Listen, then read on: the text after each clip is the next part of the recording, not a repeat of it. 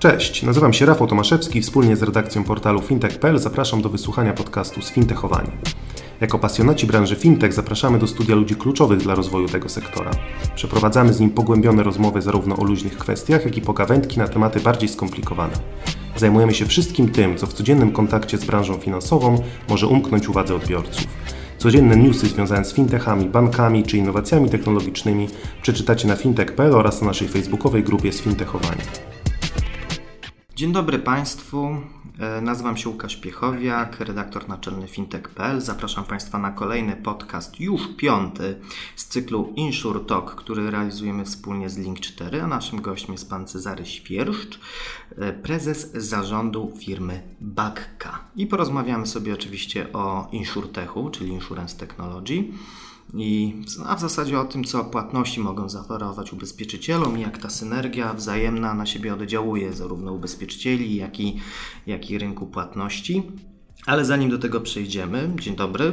Dzień dobry. Zadam tradycyjne pytanie, bo tak jak już powiedziałem wielokrotnie, nikt z nas, prawdopodobnie jak był nastolatkiem albo młodszym dzieckiem, nie chciał albo nie chciał, nie zdawał sobie nawet sprawy, że może być takim czarownikiem w fintechu albo insurtechu, więc zadaję pytanie teraz to kolejnemu mojemu gościowi. Zadaję panu Cezaremu to pytanie. Kim pan chciał być, będąc licealistą? I przejdziemy od młodszego do starszego licealisty. Dobrze. E, to w momencie, kiedy, kiedy byłem w liceum, to faktycznie nie myślałem o ubezpieczeniach i o tym rynku insurtechowym, technologiach. A był Pan ubezpieczony? E, wydaje mi się, że byłem, tak. To, taką świadomość ubezpieczeniową to chyba rodzice jeszcze we mnie dbali o nią i pewnie jakoś tam budzili początkowo, ale tu akurat chyba nie będę specjalnie odkrywczy. Jeszcze na początku liceum myślałem, że będę lekarzem. Hmm, chciałem być okulistą. A, ale Potem mi przeszło. Czemu akurat okulistą?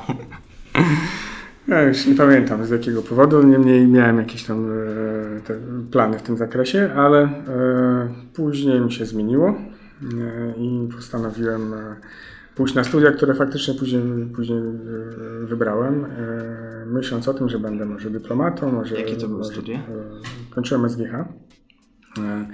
I chyba chciałem i to od samego początku gdzieś tam chyba, bo chyba chciałem jakoś wpływać na to, co się dzieje na świecie. Tak? I, I myślałem sobie o tym, że takim sposobem jest może właśnie, to właśnie SGH. no, SGH jako narzędzie do tego i dające szansę później odnalezienia się gdzieś w gospodarce, dyplomacji czy, czy tego typu miejscach. Mm, ale y, w trakcie studiów i tu akurat pewnie jestem wyjątkiem, jeśli chodzi o rynek ubezpieczeniowy. W trakcie studiów stwierdziłem, że, że ubezpieczenia to jest to. Hmm.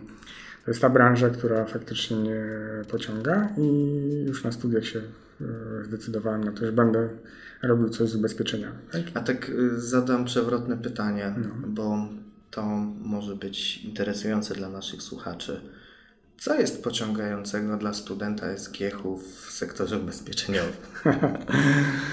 E, dla mnie wtedy e, to było, myślę, było to, że ubezpieczenia to jest bardzo duży, po pierwsze bardzo duży sektor, e, bardzo istotną rolę pełniący w gospodarce i w społeczeństwie, bo pewnie niewiele sobie osób z tego zdaje sprawę, ale ubezpieczyciele wypłacają miliardy odszkodowań, które w przeciwnym razie bez ubezpieczeń ludzie musieliby pokryć z własnej kieszeni, tak? co byłoby niemożliwe w, w przypadku każdego pojedynczego człowieka, a w masie, tak, gdzie wszyscy składamy się na to, żeby, żeby się zabezpieczyć jako społeczeństwo, to, to ma sens i statystyka zaczyna działać, prawa wielkich liczb.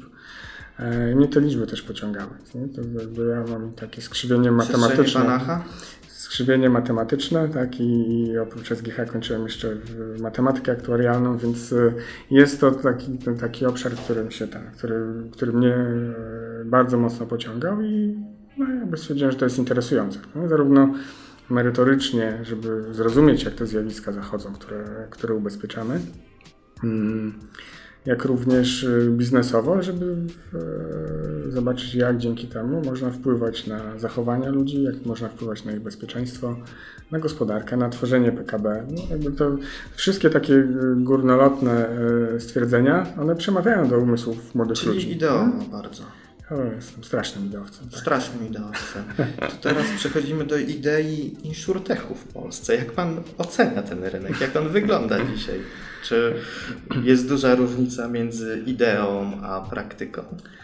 No, w, ja myślę, że nie ma pewnie dobrej, dobrej definicji tego insurtechu, czyli dla każdego jest to e, pewnie trochę coś innego.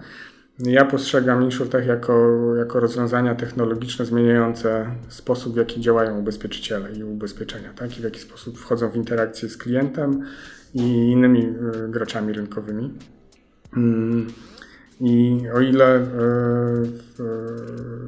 część osób postrzega, że InsurTech to są tylko wyspecjalizowane firmy, które robią to samo co ubezpieczyciele, tylko inaczej, w tak? w internecie na przykład, tak? albo ja nie wiem, czy internet nie jest już taki strasznie oldschoolowy, tak? To, to jest na mobilu wszystko.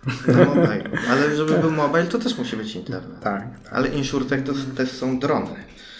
E, to też są drony, to też są e, zdjęcia, sztuczna inteligencja, Satelity. rozpoznawanie obrazów. E, tak, to jest tak naprawdę technologia, i to widzimy w ubezpieczeniach w tej chwili. Tak?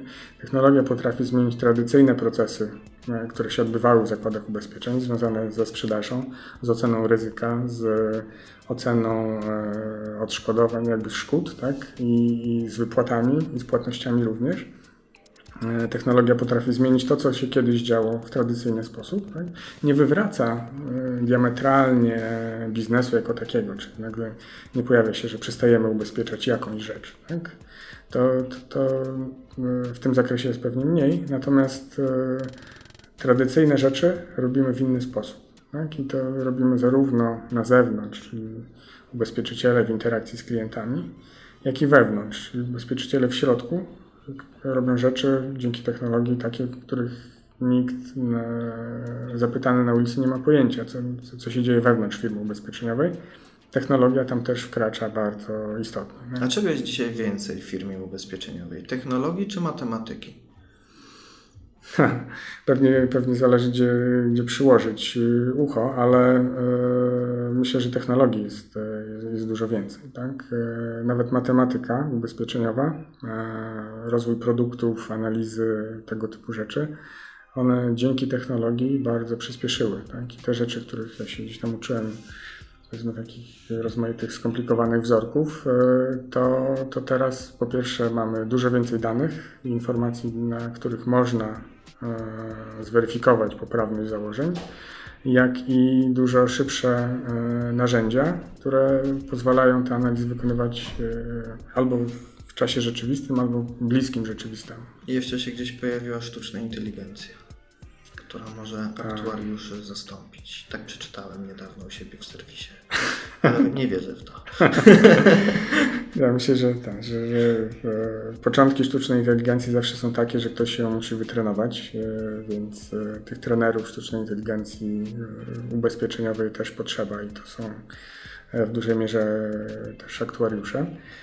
A to pytanie zadam kolejnemu gościowi. Czy chciałby być trenerem sztucznej inteligencji? Tak, to nowe zawody się pojawiają. Tak? tak, trenerzy sztucznej inteligencji, pasterze robotów. Tak, to są... Pasterze robotów.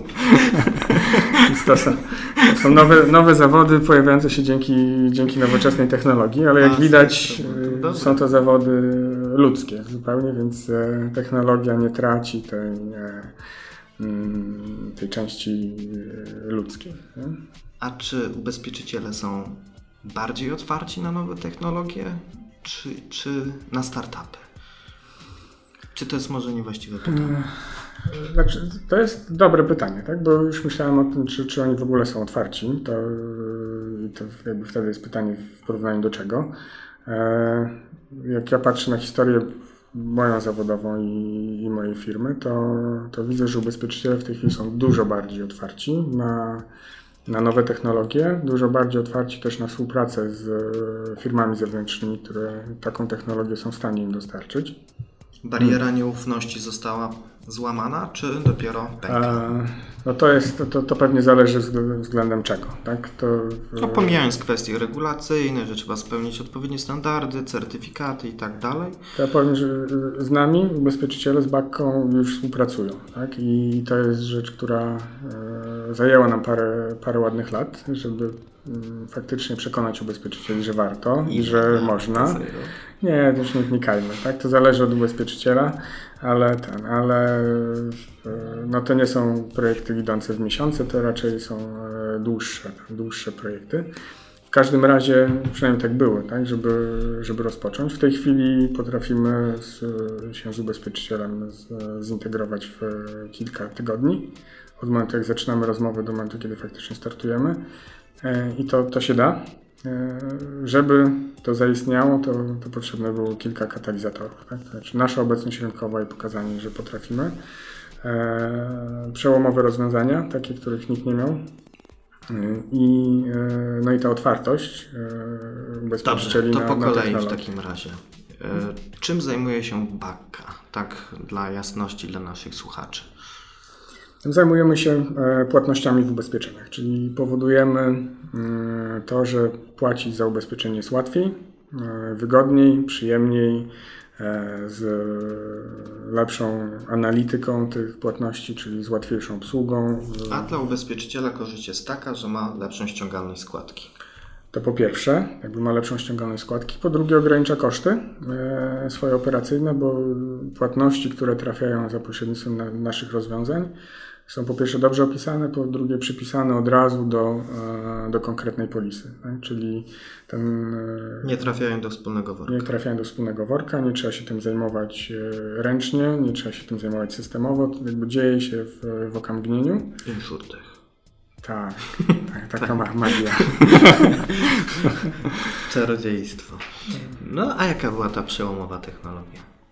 Czyli ja myślę, że taka, taka rzecz, która w tej chwili faktycznie zmienia ten, ten obszar ubezpieczeniowy e, i ten rynek, to nasze płatności kartowe. E, rozwiązanie, które, które działa pod marką TubaPay, e, które na jednej platformie, w jednym terminalu płatniczym czy, czy w jednej platformie internetowej integruje wielu różnych ubezpieczycieli i dba o to, żeby płatność z, z karty klienta trafiała bezpośrednio na, na konto konkretnej polisy danego ubezpieczyciela. Czyli dbamy o przepływ informacji między ubezpieczycielem, który wystawia polisę i mówi, że do zapłacenia jest x złotych. Eee, jakby jest, jest tutaj ta inicjalizacja transakcji, tak? Tu się to wszystko zaczyna.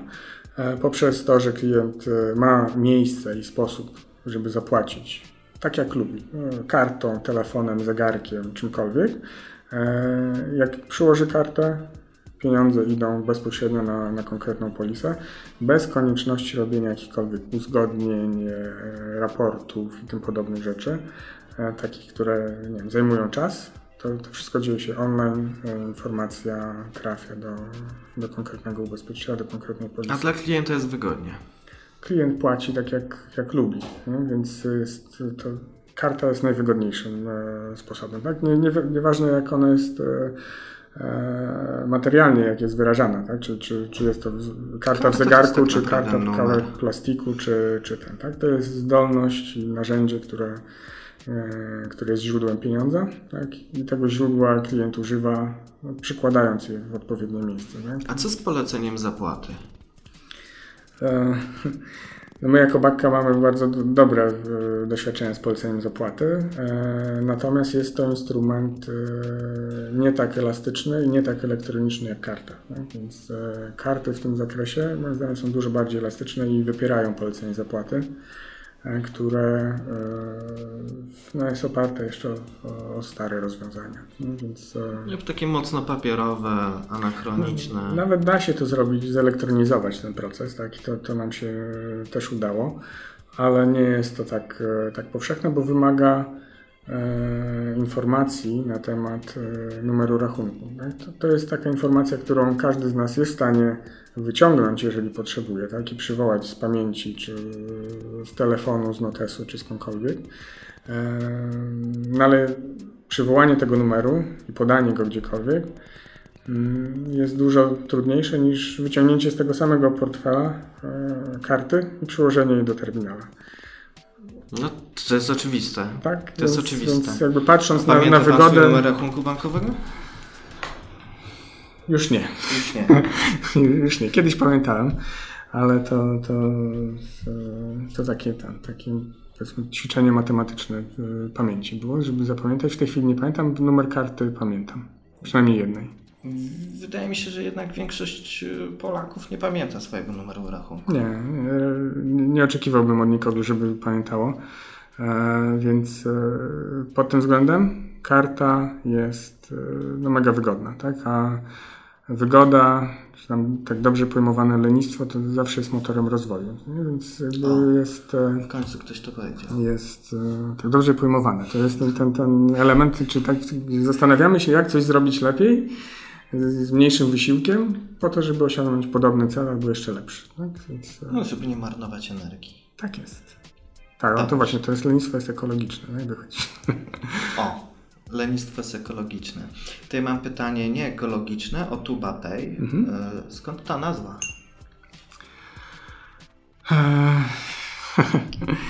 No dobrze, zdradzę, tak?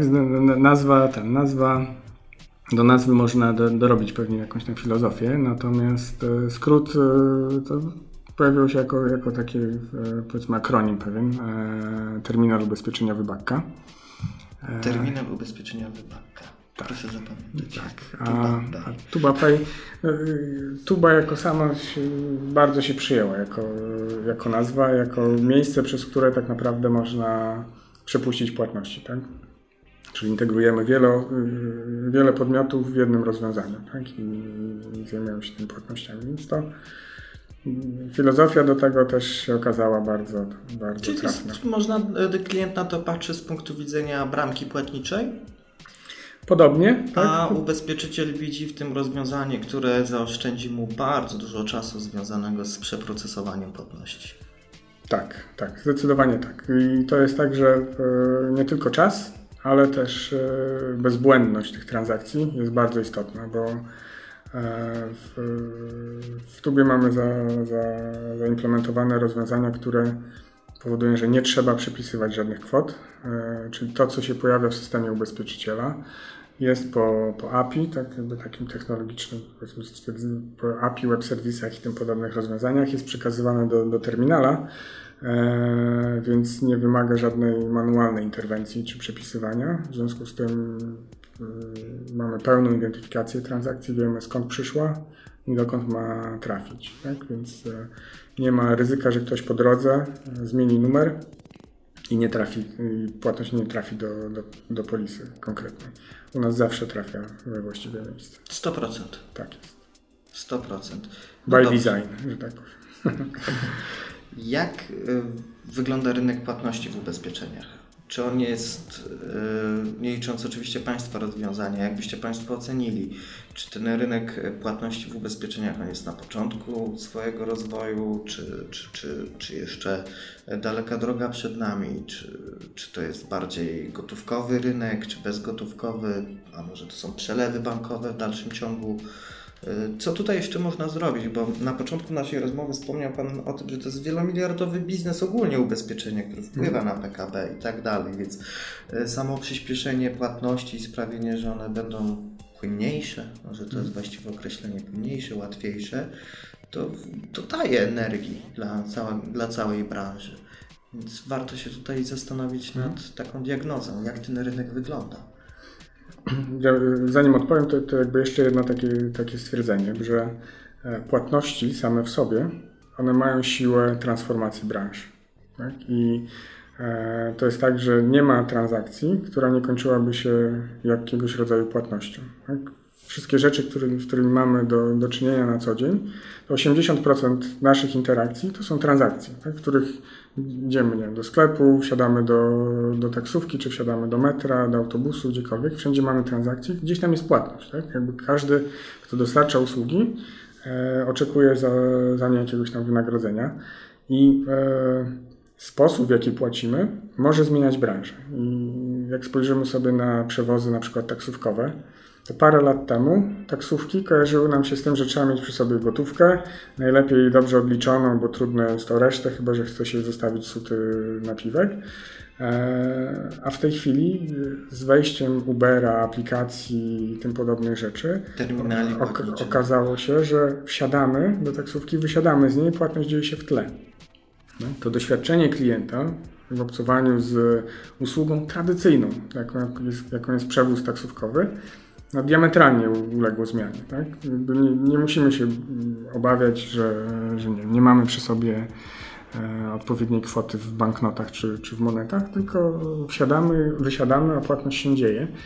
I, i, i to samo e, ma szansę zaistnieć w ubezpieczeniach. Tak? To jest tak, że ten rynek, e, kilkadziesiąt miliardów, chyba 60 parę w, według ostatnich danych za zeszły rok,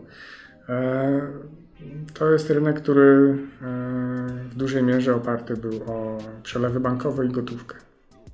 No, czyli to takie powiedzmy tradycyjne dosyć Czyli klient jak płacił metody po polisy, to albo wpłacał ją w formie gotówkowej. U agenta, tak? U agenta, ta gotówka krążyła, krąży w ręku złoty pieniądz, tak?